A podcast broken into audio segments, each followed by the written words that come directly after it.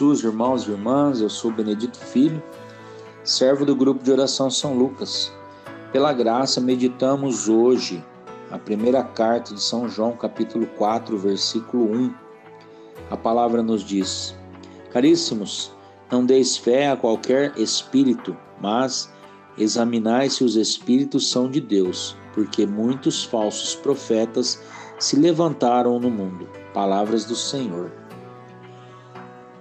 Irmãos, sobre o discernimento dos espíritos, e o nome dessa pregação é Examinar se os espíritos são de Deus.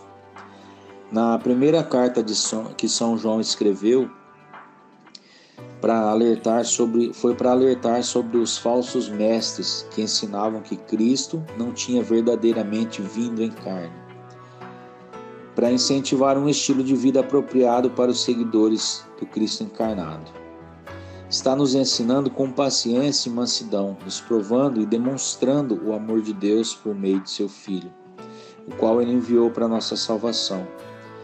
Não podemos simplesmente dar crédito a qualquer um espírito que nos fala, mas temos que prová-los, se eles provêm ou não de Deus.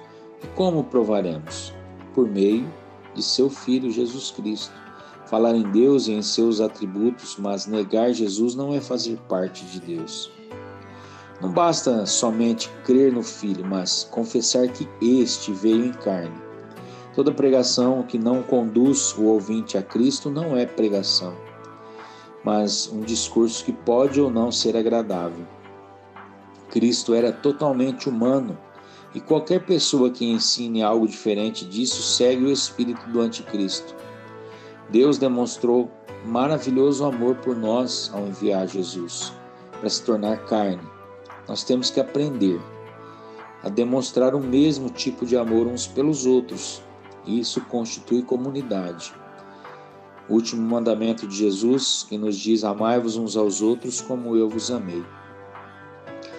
Como iremos discernir os espíritos? Ou como lhes provaremos? A menção de João do Espírito Santo trouxe à mente a obra de outros espíritos na igreja e o modo de distinguir aqueles associados com o Espírito Santo daqueles que associados com o espírito do anticristo. João carinhosamente chamando seus leitores de amados, os exorta dizendo para que eles não crescem a todo espírito, mas antes provassem se os espíritos vêm de Deus, porque muitos falsos profetas tinham saído pelo mundo. Essa prova consistia em conhecer primeiro o Espírito de Deus. Todo espírito que confessa que Jesus Cristo veio em carne é de Deus. E todo espírito que não confessa a Jesus não é de Deus, mas é o espírito do anticristo. Essa questão já tinha sido previamente avisada de que esse espírito enganador viria e já naquela época operava na igreja. Nessa passagem, no verso 1, João mencionou espíritos múltiplos ele provavelmente estava se referindo às forças sobrenaturais, que são anjos e demônios, que influenciavam os mestres na igreja.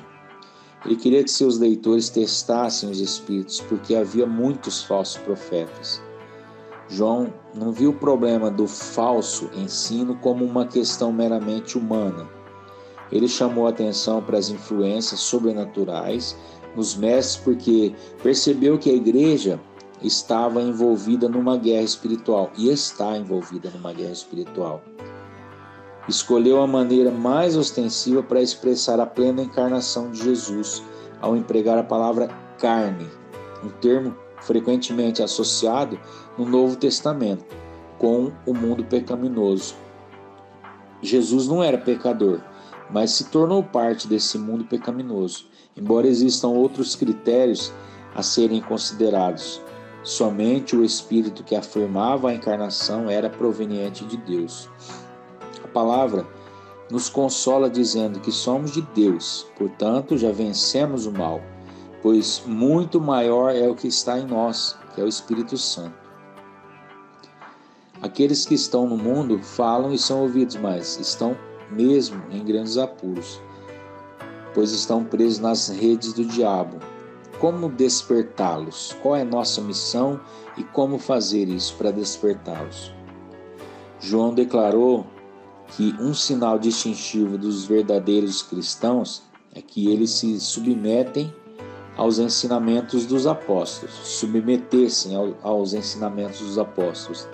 Na igreja primitiva, falsos mestres levavam muitos a negar a autoridade dos apóstolos, que haviam sido designados por Jesus. Nos tempos modernos, ações semelhantes são propostas por, aquele que, por aqueles que negam a autoridade de todo o ensino dos apóstolos no Novo Testamento. Seguir o Cristo significa seguir os ensinos das autoridades que ele designou sobre a igreja. A palavra nos diz também primeira, na primeira carta a Coríntios, capítulo 14: Se alguém se julga profeta ou agraciado com dons espirituais, reconheça que as coisas que vos escrevo são um mandamento do Senhor capítulo 14, versículo 37 da primeira carta a Coríntios. Esse é um dos testes cruciais para distinguir a obra Espírito da Verdade do Espírito da Falsidade. Que nós, nesse dia, sejamos envolvidos pelo Espírito Santo de Deus e que nos dê a graça dos seus dons, para que consigamos sob a ação do Espírito Santo, examinai se os Espíritos são de Deus. Clamamos, Espírito Santo, em nome de Jesus e pela permissão do Pai, que nos dê os dons, para que assim a cada dia nós, como também apóstolos, amigos de Jesus, possamos levar essa verdade, levar esse amor que o Senhor tem por nós, aqueles que necessitam como comunidade, amando o nosso próximo como a nós mesmos.